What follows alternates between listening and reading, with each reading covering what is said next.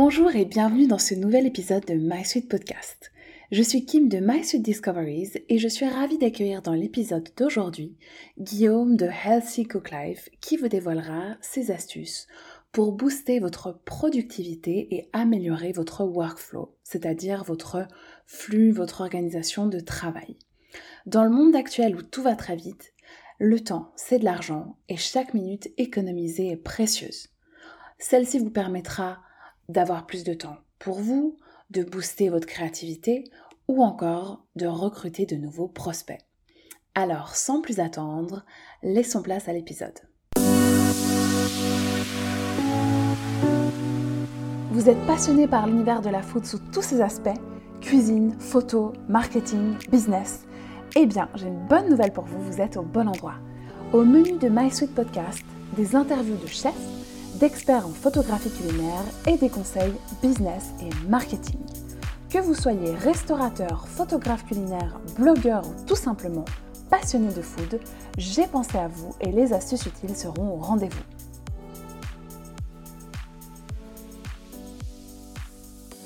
Hello Guillaume, bienvenue dans My Suite Podcast et merci d'être là. C'est un vrai plaisir pour moi de t'accueillir aujourd'hui pour parler de photo culinaire et plus particulièrement d'organisation. Alors, tout d'abord, je te laisserai te présenter brièvement à nos auditeurs et nos auditrices, s'il te plaît. Bah déjà, bonjour Kim, bonjour à tous les auditeurs et toutes les auditrices. Donc, euh, je m'appelle Guillaume, j'ai 28 ans. Euh, J'habite la belle ville de Genève, comme toi. Qu'on adore. Euh, qu'on adore. Et euh, je suis euh, créateur de contenu culinaire depuis 2017 et photographe et styliste culinaire depuis deux ans. Donc j'ai créé mon studio photo qui s'appelle Studio Caramel, qui est un studio de photographie et de stylisme culinaire que j'ai créé en septembre 2020, l'année dernière. Donc euh, voilà un petit peu. Génial, merci. délicat de se présenter en quelques phrases, mais j'espère que ça. Tu l'as Pardon, tu l'as très bien fait, c'était très euh, synthétique, euh, très clair. Et du coup, sachant qu'on est là pour parler de photo culinaire, je voulais savoir euh, si tu pouvais nous dire comment tu as amené, comment tu es arrivé à la photo culinaire, qu'est-ce qui t'a amené sur ce chemin? Oui, alors tu veux la version courte ou la version un peu plus longue? Écoute, tu peux nous faire euh, la version moyenne? Un mix des deux. donc, Avec des petits euh, détails quand même, parce qu'on aime bien les détails. Ouais, alors, alors du coup, euh, je suis pas photographe de formation. À la base, je suis euh, cuisinier pâtissier de formation. Donc j'ai fait des études en cuisine, un BEP, euh, un BEP d'hôtellerie-restauration et puis un bac professionnel en art culinaire. J'ai ensuite travaillé un peu plus de dix ans dans l'univers de l'hôtellerie-restauration et euh, donc j'ai créé mon compte, mon, mon, mon, blog en 2017 comme je te disais euh, pour partager mes recettes. Et euh, c'est un petit peu comme ça que j'en suis venu à la photographie culinaire en voulant améliorer mes photographies parce que en créant mon blog je me suis vite rendu compte que pour euh, attirer le public et en tout cas donner envie aux gens de réaliser les recettes, il fallait forcément que ça passe par le visuel, donc euh, donner, mm. faire des photos qui donnent envie, tu vois, vraiment retranscrire mm. euh, la gourmandise d'une recette à l'image. Et euh, même si on fait la meilleure recette du monde, si euh, la photographie ne donne pas envie, n'est pas aussi gourmande que le plat en soi, ben on va pas réussir forcément à convaincre euh, le public. Donc j'ai rapidement compris ça et donc je me suis intéressé de plus en plus à comment faire de jolies photographies. Et euh, donc, si tu veux un petit peu plus de détails, en fait, c'est un soir euh, dans mon petit appartement. À l'époque, j'habitais euh, quartier euh, des Paquis.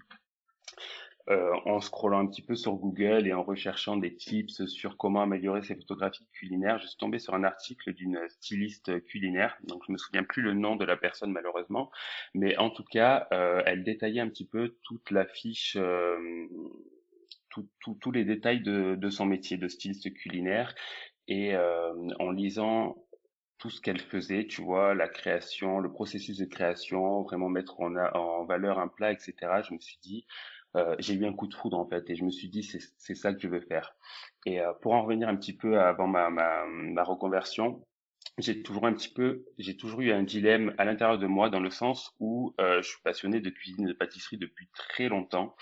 Mais je me sentais pas forcément à l'aise dans l'univers de la restauration. Et pour moi, à l'époque, euh, être cuisinier, c'était le seul moyen d'exercer la cuisine. Et donc, du coup, quand j'ai découvert le stylisme culinaire, j'ai découvert un autre, un autre horizon et j'ai découvert une autre façon d'exercer la cuisine. Et je me suis dit, c'est de cette façon-là que je veux exercer la cuisine en étant styliste culinaire et forcément après du coup euh, photographe culinaire mais vraiment moi euh, mon, ma grande passion enfin ma nouvelle grande passion c'est vraiment le stylisme. Tu vois la photographie va venir plutôt à servir à mettre en lumière ce que je vais préparer et euh, tout le décor que je vais préparer autour d'une recette. Donc voilà un petit peu comment j'en suis venu à la photographie et au stylisme culinaire. Génial, merci, c'est super intéressant. Donc, ce qui te plaît davantage comparé à ton ancienne profession vraiment de, de, de chef cuisinier, c'est vraiment la phase du stylisme de pouvoir sublimer un plat et aller jusqu'au bout du processus, c'est ça?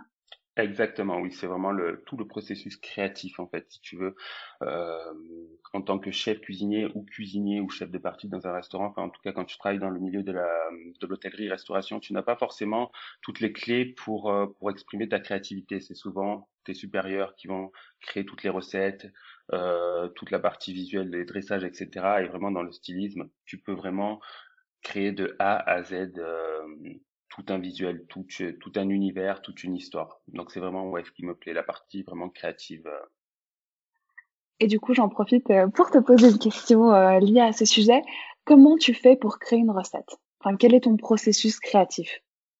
Alors, ça, ça dépend. J'ai pas vraiment un seul processus établi. Je dirais que j'en ai plutôt plusieurs. Je peux partir à partir d'un ingrédient. Je peux partir à partir d'une histoire, par exemple une recette qui va me rappeler mon enfance, une recette qui va me rappeler un voyage. J'ai beaucoup voyagé en Asie, en Amérique latine ou dans les Antilles. Je vais avoir un souvenir et je vais créer une recette à partir d'un souvenir ou alors, comme tu disais, d'un ingrédient, développer des associations de saveurs qui fonctionnent à partir d'un ingrédient, tu vois. Ça peut être plusieurs choses. Et est-ce que ça se met automatiquement en place dans ta tête ou euh, est-ce que tu, tu regardes des magazines, tu t'inspires? Est-ce que tu as des sources d'inspiration? Oui, j'ai beaucoup de sources d'inspiration. Bah, déjà, ma plus grosse source d'inspiration, c'est euh, mon expérience en, en, tant que cuisinier. C'est vraiment là que je puise euh, la plupart de mes inspirations. Ensuite, je suis un grand collectionneur de magazines de cuisine. J'en ai un petit peu partout chez moi. J'adore les livres de cuisine. Donc voilà, forcément, euh, puis pour créer une recette, ça peut être très instinctif. Je peux me dire euh, partir de pas grand chose et tout s'embrique dans ma tête. Ou alors, euh, il m'arrive de faire des recherches. Euh, voilà, qu'est-ce qui correspond le mieux Qu'est-ce qui qu'est-ce qui va le, le, mieux s'accommoder avec tel ou tel ingrédient euh, ou alors tu vois des recettes des, recettes un petit peu plus exotiques je vais rechercher voilà des, produits que je connais pas forcément ou des techniques culinaires que je ne connais pas forcément non plus. Et à partir de tout ça créer vraiment euh, une recette finale euh, avec tous ces éléments là génial merci. Donc c'est un mélange ça dépend un peu des situations. Soit c'est spontané soit tu t'inspires quand même pour renforcer un petit peu l'idée que tu as en tête Génial. Non, mais c'est vrai que forcément, je pense que ton, ton expérience de chef cuisinier euh, doit t'aider énormément parce que aussi d'un point de vue technique, je trouve que, enfin voilà, ça se voit vraiment que tu as une technique magnifique. Tes réalisations sont parfaites, ouais, avec plaisir, au millimètre et tout.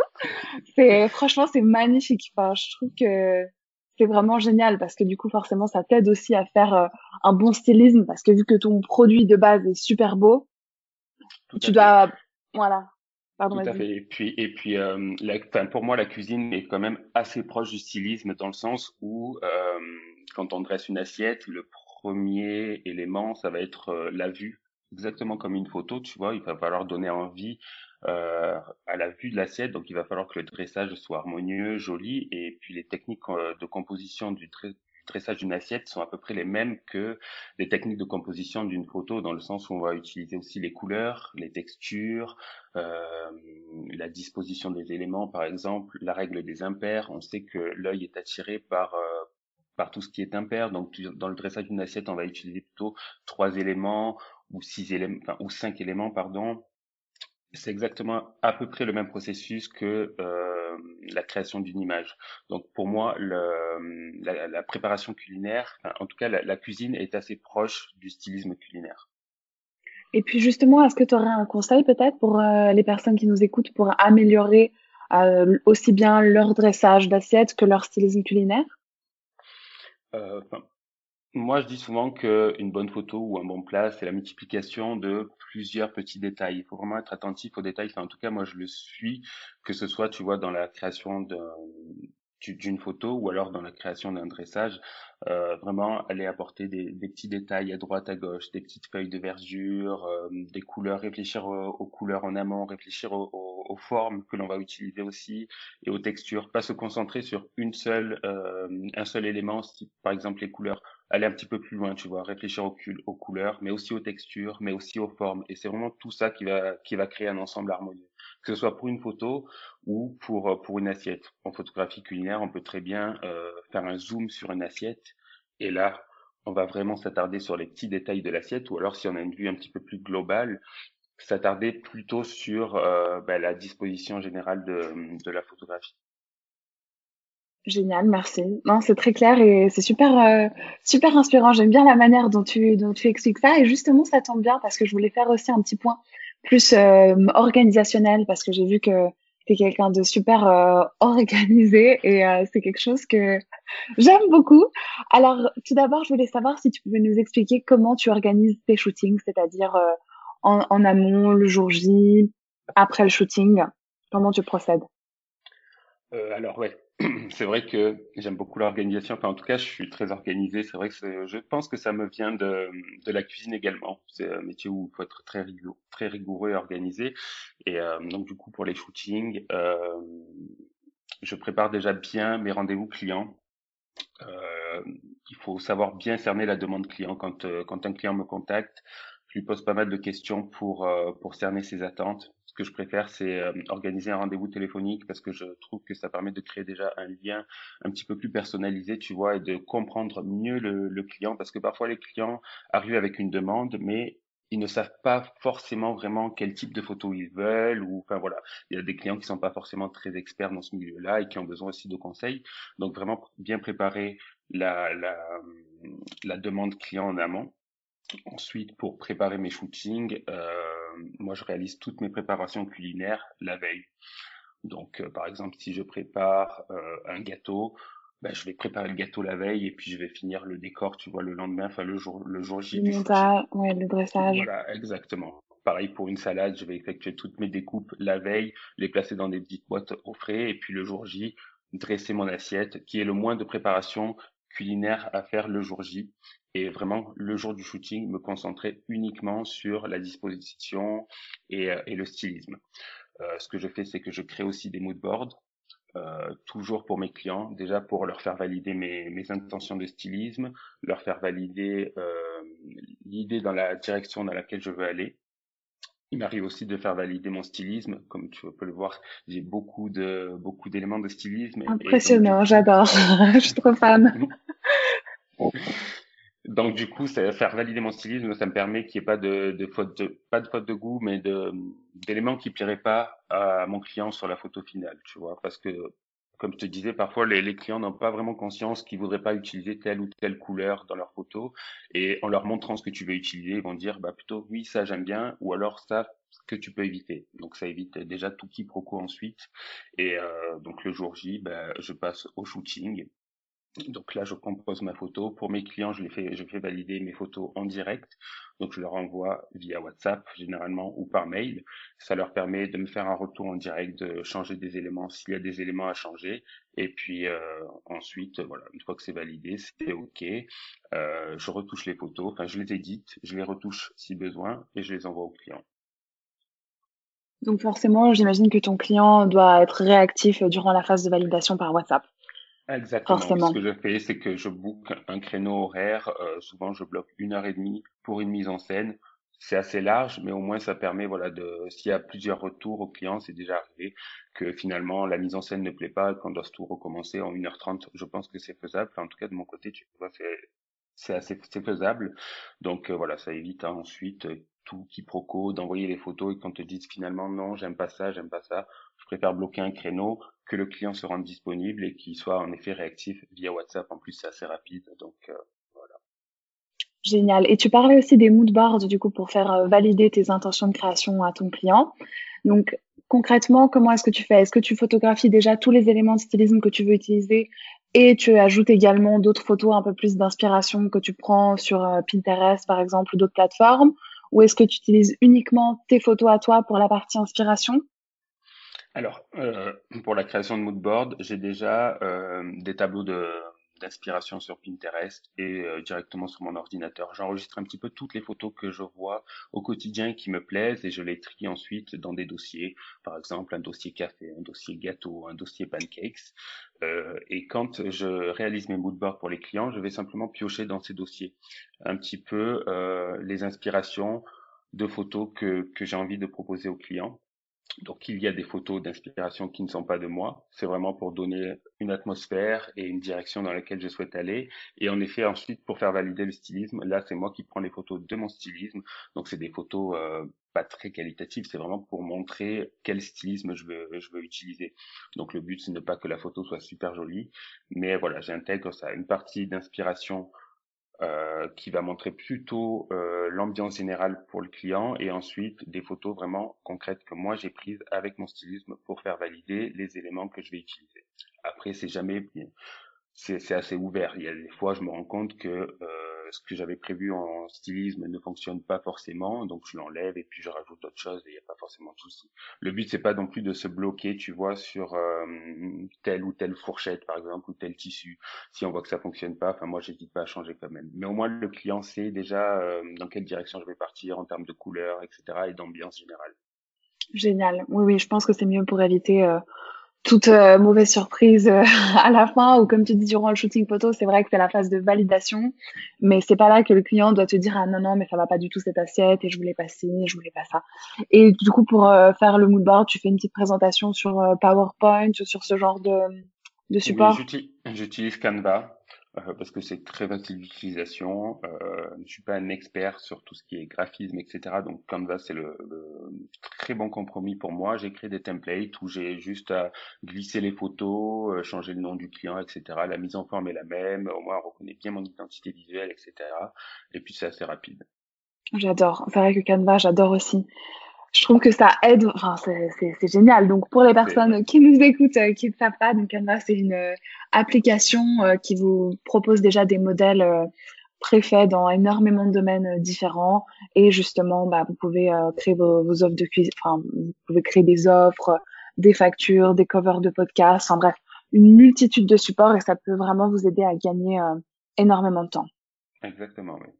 Et sachant qu'il y a aussi une version gratuite. Donc, vous avez soit la version gratuite, soit la version pro dans laquelle vous avez accès à plus euh, d'images euh, gratuites. Voilà, sachant que la version pro n'est pas n'est pas très chère donc. Euh. Oui, oui, oui. Je sais plus. Je crois que c'est 12 francs par mois ou quelque chose. Oui, quelque chose comme ça. Je crois que voilà, ça reste vraiment accessible comparé forcément comparé à, des prestations de graphisme, même si bien sûr c'est pas du tout pareil d'un point de vue. Enfin, vous n'avez pas quelque chose de personnalisé, mais pour pour commencer, ça peut vraiment être super. moi aussi, j'utilise euh, cette euh, cette plateforme. Et je voulais savoir aussi euh, si tu pouvais nous expliquer un peu comment tu organises ta semaine, sachant que toi, tu travailles aussi pour la pâtisserie, n'est-ce pas, à Genève, à Live, pour le restaurant vegan. Exactement, oui. Donc après, toutes les semaines ne sont pas ne sont pas pareilles, mais en ce moment, je travaille chez Live deux jours par semaine, le lundi et le vendredi. Euh, donc un restaurant pour lequel je fais de la formation, je forme un nouveau pâtissier à la pâtisserie végétale et je fais de la production pâtisserie aussi. Euh, donc ensuite, de mon côté, pour mon business, euh, je consacre le début de la semaine, donc le lundi, après-midi, soir et le mardi à toute la partie administrative, tout ce qui va être comptabilité, devis, facturation. Euh, c'est vraiment le mardi, le jour où que je passe sur l'ordinateur. Si j'ai des mots de bord à créer, je les crée le, mardi. Euh, voilà, j'ai réfléchi aussi à la production de, de contenu pour mes réseaux sociaux ou pour mon blog. Euh, le mercredi matin, j'aime bien faire le marché. C'est aussi euh, une grande source d'inspiration pour moi, voir les fruits, les légumes de saison, etc. Donc j'en profite pour faire mes courses. Et puis souvent le mercredi après-midi, c'est euh, le jour où je book mes shootings, mercredi, jeudi. Je book mes shootings perso et mes shootings clients quand c'est possible. Et le vendredi, c'est un petit peu plus chill. J'aime bien consacrer le vendredi aux formations que je suis actuellement ou alors euh, vraiment réfléchir sur l'avenir de mon business, euh, la direction dans laquelle je veux aller, vraiment sortir un petit peu la tête justement du business et pour voilà réfléchir ce que je veux faire par la suite et me former. Ah, et je travaille aussi. Ouais, voilà. Euh, ça, c'est plutôt le vendredi après-midi parce que le matin, je suis chez Live et le samedi, je travaille aussi euh, assez souvent. Euh, j'aime beaucoup travailler le samedi, mais plutôt pour faire des photos personnelles pour moi, plus créatives parce que j'aime beaucoup. je trouve que le, le week-end, surtout le samedi, l'ambiance est plus calme. Il n'y a pas de mail, il n'y a pas de demande et j'ai vraiment l'esprit tranquille pour, pour laisser libre cours à l'imagination. Oui, oui, je suis d'accord avec toi. C'est vrai que parfois, quand on veut faire un shooting perso et qu'on entend son ordinateur qui bip ou ce genre de choses, on est un peu déconcentré. On se dit qu'on va quand même aller regarder éventuellement et tout si c'est une demande euh, urgente. Je vois tout à fait euh, ce que tu veux dire. Donc, en fait, tu travailles euh, six jours sur sept. On peut, enfin, environ. Enfin, on, peut dire ça comme ça, mais bon, j'imagine que pour toi, c'est aussi une passion la photo. Oui. Donc euh, voilà, donc ça, ça, ça passe ça passe quand même. Et hum, du coup, tout à l'heure, tu nous parlais un petit peu de, ta relation client, notamment durant la phase euh, de prise de contact euh, et de validation euh, des photos. Et puis, je voulais savoir, enfin, je voulais revenir un petit peu sur ce point et savoir si tu pouvais nous dire comment comment tu fais pour recruter des nouveaux clients? Est-ce que tu prospectes? Est-ce qu'ils viennent à toi automatiquement? Alors, j'ai la chance de ne pas beaucoup prospecter prospecter, voire euh, quasiment pas en ce moment. C'est assez beaucoup euh, les clients qui viennent à moi, donc soit principalement via Instagram. Euh, donc mon contact soit sur Instagram, soit par mail. Après, il m'est déjà arrivé de, de prospecter, d'envoyer des demandes quand vraiment j'ai des coups de cœur pour des marques j'hésite pas à envoyer voilà un, petit un petit document où je présente mon travail, euh, mes valeurs et puis euh, ce que je pourrais apporter aux clients. Mais euh, sinon c'est vrai que ouais c'est beaucoup les, les clients qui, qui viennent à moi et ce qui me permet aussi de pouvoir choisir tel ou tel projet plutôt que d'autres. Donc, euh, voilà, je suis assez chanceux là-dessus. Après, j'ai aussi créé mon site, euh, mon site professionnel qui m'apporte aussi pas mal de visibilité et dernièrement pas mal de clients où voilà, je, j'expose vraiment les offres que je propose. Donc, les, tout à disposition des clients et puis après, voilà, c'est eux qui font le choix de me contacter ou pas si euh, mes valeurs correspondent aux leurs et si mon travail leur plaît ou non. Génial, bah merci. C'est vrai que je pense que c'est important de préciser ses valeurs euh, comme tu disais, et ça peut être aussi quelque chose d'intéressant pour les personnes qui nous écoutent. Euh, à mon avis, ça fait la différence. Enfin, vraiment, au-delà du devis, que euh, le client comprenne vraiment, bah voilà, qui vous êtes, quelles sont vos valeurs, qu'est-ce qui vous anime. Ça permet de créer un lien supplémentaire, je trouve, et de faire la différence. Complètement, oui. En effet, c'est vraiment, comme tu dis, ça, ça fait vraiment la différence. On peut avoir sur 10 photographes culinaires, les valeurs peuvent faire la différence sur euh, l'un ou l'autre, euh, tu vois, un, ou un prestataire ou l'autre. moi, c'est d'ailleurs aussi comme ça que euh, je sélectionne aussi les projets qui viennent à moi. Je ne regarde pas uniquement ce que la marque vend, tu vois, pour, par exemple, si deux marques de pâte à tartiner vont me contacter, je vais plutôt me diriger vers celle qui correspond le plus à mes valeurs, si elle est co-responsable, euh, si elle met en avant, voilà, le, le, le savoir-faire local, etc. Génial. Bah, écoute, merci. Et puis, euh, pour euh, finir sur cette partie d'organisation, est-ce que tu aurais un conseil pour euh, nos auditeurs et nos auditrices pour booster leur efficacité, pour être plus organisés? Je dirais qu'il faut essayer de, de, penser à tout en amont, en amont du jour J. Donc, que ce soit par exemple pour un shooting, essayer de penser un petit peu à l'univers que l'on veut donner à sa photo, l'histoire que l'on veut raconter, vraiment essayer d'anticiper un maximum et que ce soit pour la partie créative, donc avec euh, la création d'un mood board. Si c'est pour soi, parce que moi, il m'arrive aussi de faire des mood boards pour mes clients, mais aussi pour moi. Euh, si c'est pour soi, on n'a pas obligé que le mood board soit super bien mis en forme. Hein. Ça peut être simplement un dossier avec des inspirations photos. Euh, mm-hmm. Et ensuite, pour euh, pour tout ce qui va être préparation culinaire, ça c'est vraiment quelque chose que je conseille vivement de réaliser un maximum de préparation culinaire en amont du shooting. Ça va vraiment permettre de, de, mettre son cerveau uniquement au service de la création du visuel et, euh, et ne pas oublier voilà certains éléments. Moi, c'est une erreur que je faisais au début où euh, bah, je me disais en amont, oui, je vais faire ça, ça, ça, et puis le jour du shooting, on est pris dans, dans l'entrain euh, de l'activité, puis on oublie une fois qu'on regarde ces photos, on s'est dit mince, j'avais pensé à ça et j'avais oublié.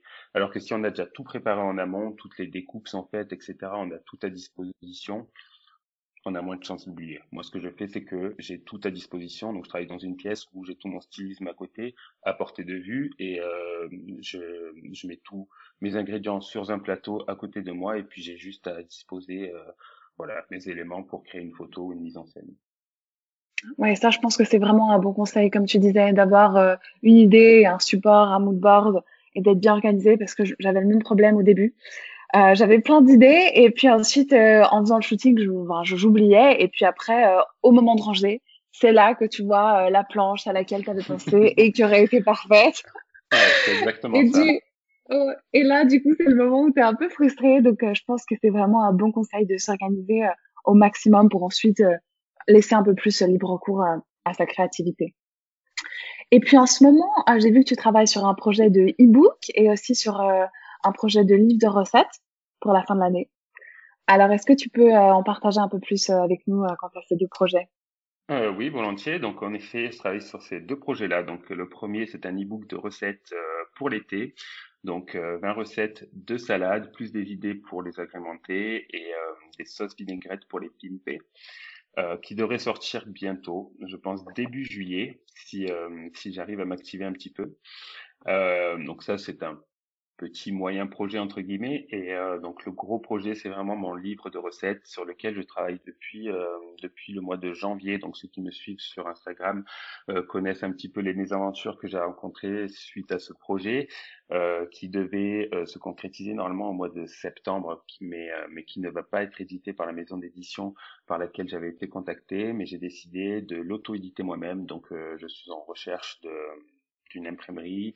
Euh, je travaille aussi avec euh, une graphiste pour euh, m'accompagner sur toute la mise en page, etc. Donc c'est un livre de 70 recettes, 70 recettes pour les Suisses.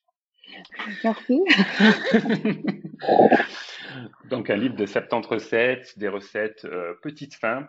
Euh, j'ai pas voulu les appeler les entrées parce que j'ai fait un constat, c'est que on consomme plus forcément d'entrées, euh, entrée, plat, dessert. Enfin, en tout cas, moi, c'est mon constat personnel. Donc, des recettes petites fins, petites recettes, des recettes de plats et euh, des recettes de dessert.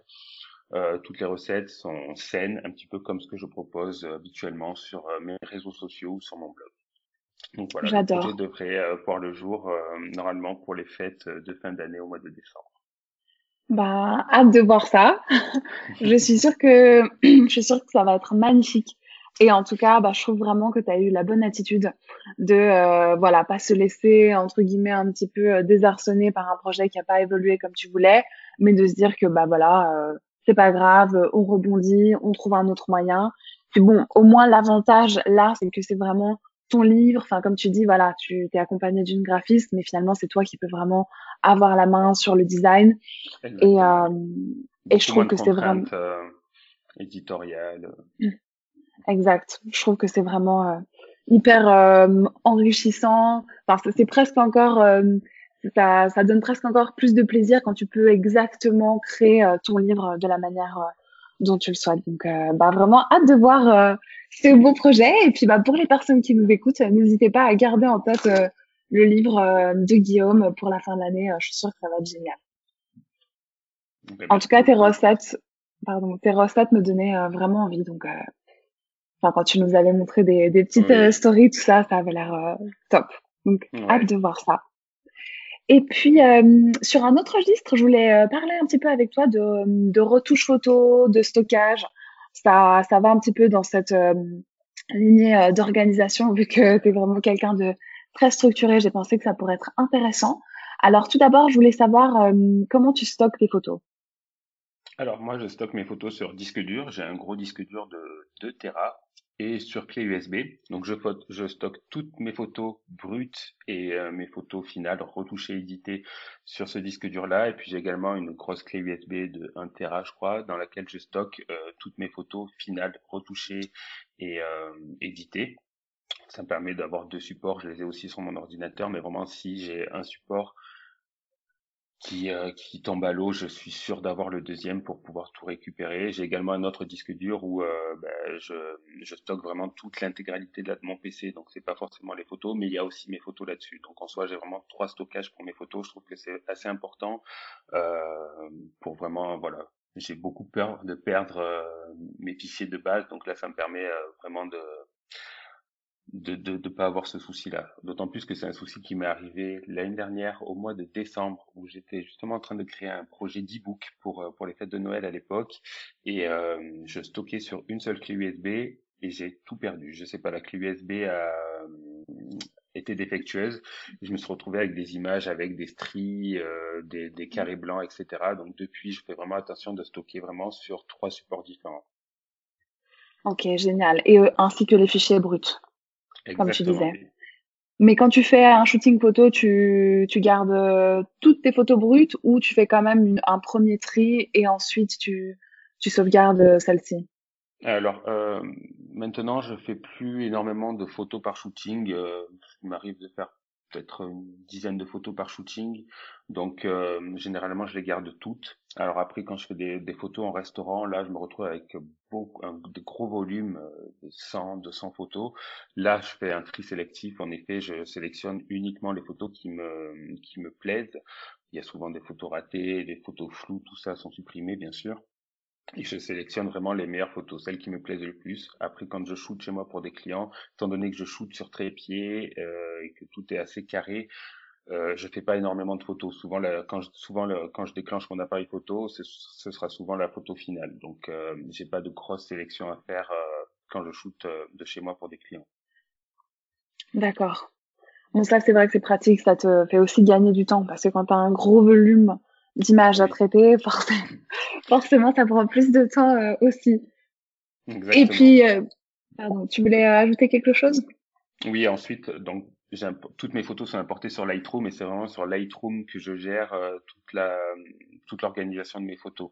Je crée des collections et, et bah, Lightroom me permet vraiment d'organiser du coup toutes mes photos et ensuite de pouvoir les éditer. Parfait. Mais justement, c'était euh, la suite euh, de, de, mes questions. Est-ce que tu peux nous expliquer un petit peu justement comment tu organises euh, tes photos sur Lightroom par quel type de collection est-ce que tu crées? Est-ce que tu mets des étiquettes? Est-ce que tu les renommes? Alors oui, bien sûr, je renomme toutes les collections. Enfin, en tout cas, je crée une collection à chaque fois que je fais un shooting. Donc souvent, le, le nom de la collection porte le nom de la recette que je shoot ou alors le nom de la marque ce que je fais pour euh, des clients réguliers, ce que j'ai des clients avec qui je travaille régulièrement, euh, dans ce cas-là, je, je, fais un fichier pour, un dossier avec le nom de la marque et des sous-dossiers avec le, le, nom des recettes que j'ai créées, ou alors, quand c'est pas des recettes, euh, j'essaie de mettre euh, des mots-clés. Par exemple, récemment, j'ai travaillé pour un client euh, café. J'ai fait plusieurs types de photos pour ce client et pas forcément de la création de recettes. Donc là, je vais mettre des mots-clés, par exemple, café moulu avec le nom du café, café grain avec le nom du café. Ça me permet de m'y retrouver. J'intègre aussi des mots-clés dans les balises de mes, de mes collections. Ça me permet, quand j'ai plus le nom du shooting en tête, rentrer les mots-clés. Je reprends l'exemple de, mon, de mon client café café, café grain, je rentre mes mots-clés, puis ça me ressort euh, toutes les collections dans lesquelles j'ai mis ces mots-clés. Ça me permet de les retrouver assez facilement. Ensuite, oui, je mets des petits, euh, des petites balises. Tu sais, sur Lightroom, il y a la possibilité de mettre des balises de couleurs ou alors des notations. Donc, en général, une étoile, ce sera toutes les photos que je retiens. Euh, deux étoiles, c'est vraiment toutes les photos pour lesquelles j'ai un coup de cœur. Je mets rarement trois étoiles, mais bon, voilà, ça m'arrive ensuite pour pouvoir les filtrer. Et euh, pour les balises de couleurs, ça m'arrive d'en mettre, mais plutôt pour le type de préparation. Là, ça va plutôt, être pour mon blog, dans le sens où pour mon blog, je fais aussi des photos pas à pas des recettes. Donc je mets par exemple une balise de couleur rouge pour toutes les photos qui seront pas à pas et une balise de couleur bleue pour toutes les photos des recettes finales. Génial. Merci, hyper intéressant. C'est vrai que j'utilise pas trop moi les balises euh, de couleur, mais euh, je pense que ça peut être un bon outil additionnel justement pour, euh, comme tu dis, suivant suivant ce que ce, voilà, suivant le type de photo dont tu as besoin, ça peut te permettre aussi de retrouver rapidement. Donc je trouve que c'est une bonne approche. Et la notation par étoile, clairement, c'est top. Et je trouve que ça fait gagner beaucoup de temps. Et euh, est-ce que tu pourrais nous parler un petit peu de ton processus de retouche photo? Euh, oui, bien sûr. Donc, du coup, comme je te disais, j'édite mes photos sur, euh, sur Lightroom. Donc, euh, moi, je procède exactement dans le sens où euh, Lightroom a pensé le processus euh, d'édition. Donc, avec en premier l'exposition, ensuite le contraste, etc., etc. Je me dis que si Lightroom l'a fait dans ce sens-là, c'est sûrement pour une raison. Donc, moi, j'édite, je bouge tous les, tous les curseurs vraiment au fur et à mesure. J'utilise pas de preset. Je retouche vraiment toutes les photos euh, cas par cas. Enfin, en tout cas, quand j'ai un nouveau shooting, après, si j'ai une série de 10 photos dans la même ambiance, même atmosphère, je vais retoucher une première photo et puis je vais copier les paramètres et les coller à la suite des photos et ensuite réajuster si besoin. Mais globalement, j'utilise pas de preset, j'en ai jamais créé ou jamais acheté. Euh, donc voilà pour l'édition. Euh, ensuite, euh, je comment dire? Je retouche mes photos sur euh, sur Photoshop. Si besoin ça m'arrive pas toujours mais euh, voilà si besoin là c'est vraiment une retouche qui est un petit peu plus poussée où on va faire de la modification d'image euh, changer la colorimétrie etc ou retirer des miettes ou alors des éléments ou alors en dupliquer ou en rajouter. Mais ça m'arrive honnêtement pas souvent. Vraiment la grosse partie de la retouche enfin, en tout cas de l'édition va se faire sur sur Lightroom et puis tu utilises ta tablette, non, pour faire euh, la retouche euh, sur Lightroom. Exactement, ouais. j'utilise une, une, tablette graphique, que ce soit pour Lightroom ou pour Photoshop.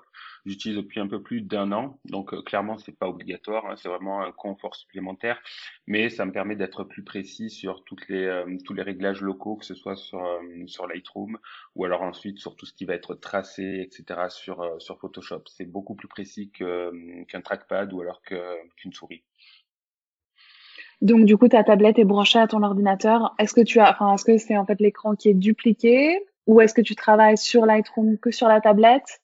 Ou comment comment ça se passe exactement? C'est une, petite tablette graphique qui est reliée à mon ordinateur par euh, par Bluetooth.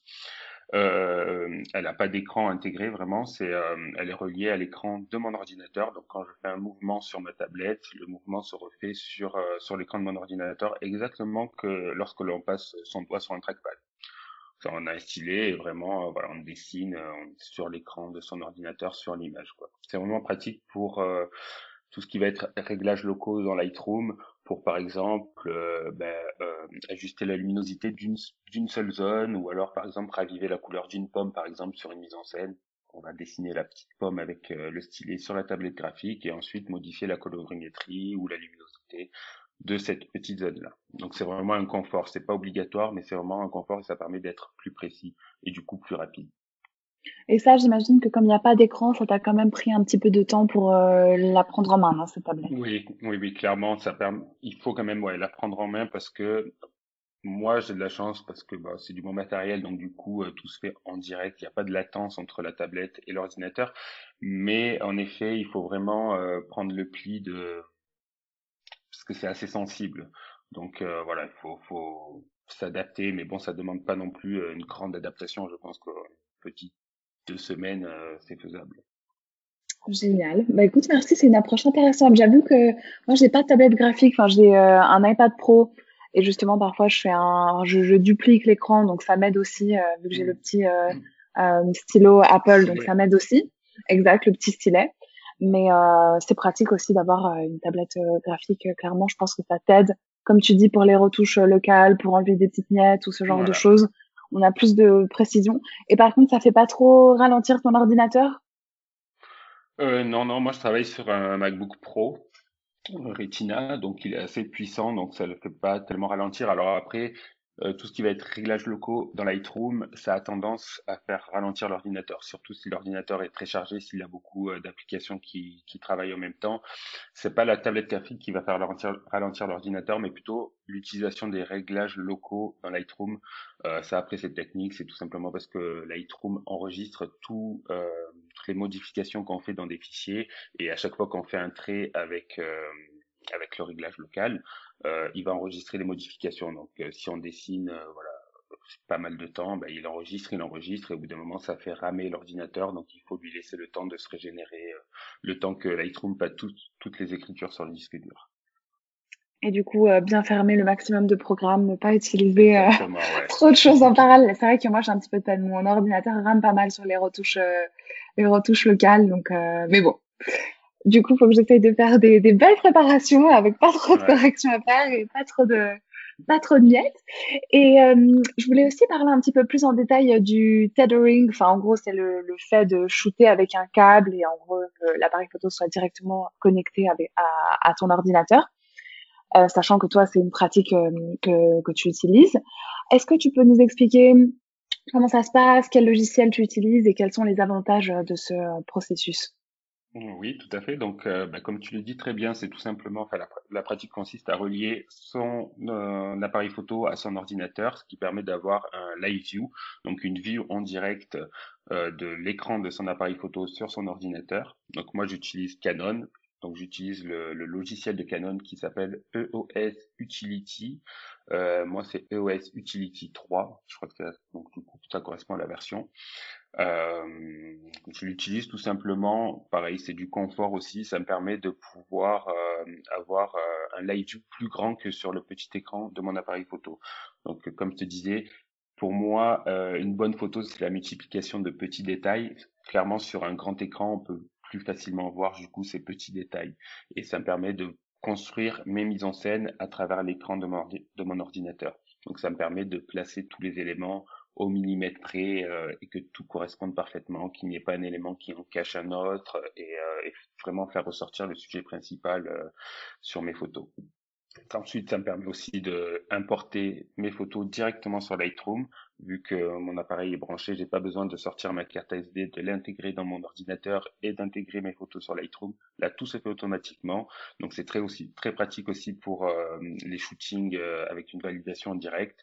Je shoot, euh, ça m'importe dans Lightroom avec des paramètres que j'aurais définis au préalable parce que avant d'envoyer une photo à mon client, euh, même si c'est pour une validation en direct, il faut que ce soit assez rapide, mais je lui envoie pas les, les, les, fichiers bruts parce que voilà, il faut que je, toujours que je retravaille un petit peu la lumière si besoin ou la colorimétrie pour l'aider à se projeter un petit peu dans le dans la retouche dans laquelle je vais aller plus tard.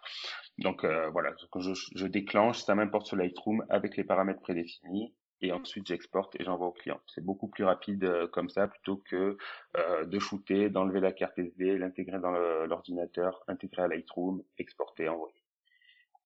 C'est vrai que c'est top, ça, ça doit faire gagner euh, pas mal, pas mal de temps. Et du coup, tu restes toujours fidèle à ta mise en scène de base. Enfin, c'est-à-dire que tu positionnes ton appareil photo de la manière dont tu avais pensé, et ensuite finalement la photo finale reste comme ça. Tu n'essayes pas d'autres angles de vue, tu tu restes fidèle à ton idée de base. Euh, ça, c'est l'avantage euh, de shooter en mode connecté, c'est d'avoir des photos qui soient voilà, qui correspondent parfaitement à ce que tu as en tête et de pouvoir voilà bien disposer tes éléments.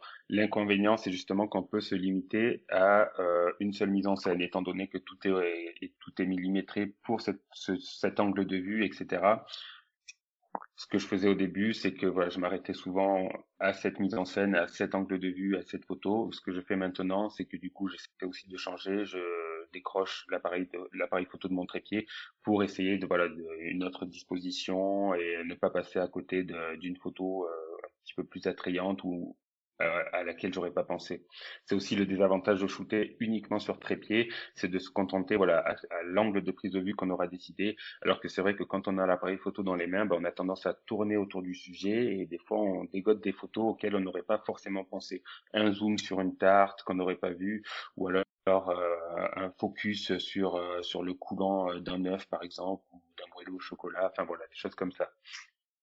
Exact, je suis tout à fait d'accord avec toi. C'est vrai que moi, c'est ce qui me bloque un tout petit peu plus euh, dans le fait de shooter euh, avec un câble, c'est qu'on a un peu moins cette euh, flexibilité, spontanéité et qu'on est un petit peu moins attentif, comme tu dis, aux, aux, petits détails, aux petites choses qu'on n'aurait pas forcément vues. Mais en même temps, c'est vrai que ça reste une, enfin, une super approche pour être sûr que tout soit bien, notamment quand on travaille avec un client, que tout soit au millimètre, qu'on n'ait pas vu tout, enfin voilà, qu'il n'y ait pas eu un gros, euh, un, gros problème d'un point de vue stylisme, quelque chose qui serait plus difficile à corriger par la suite euh, en retouche. Voilà, exactement. Mais moi, ce que je fais maintenant, c'est que, tu vois, une fois que j'ai fini, une fois que j'ai eu la photo parfaite, entre guillemets, celle que j'avais en tête et qui correspond à mes attentes, je débranche mon appareil photo et puis là, je tourne autour du sujet et euh, voilà, je fais plusieurs photos. Euh, que j'éditerai par la suite, tu vois, que j'enverrai pas forcément au client, ou alors que ce soit une photo pour moi également. Ça me permet d'avoir plus de photos et d'aborder plusieurs angles différents et plusieurs aspects du plat ou de la mise en scène que j'aurais créé. Génial. Bah écoute, c'est encore mieux. Hein c'est sûr que comme ça, tu as, les deux avantages.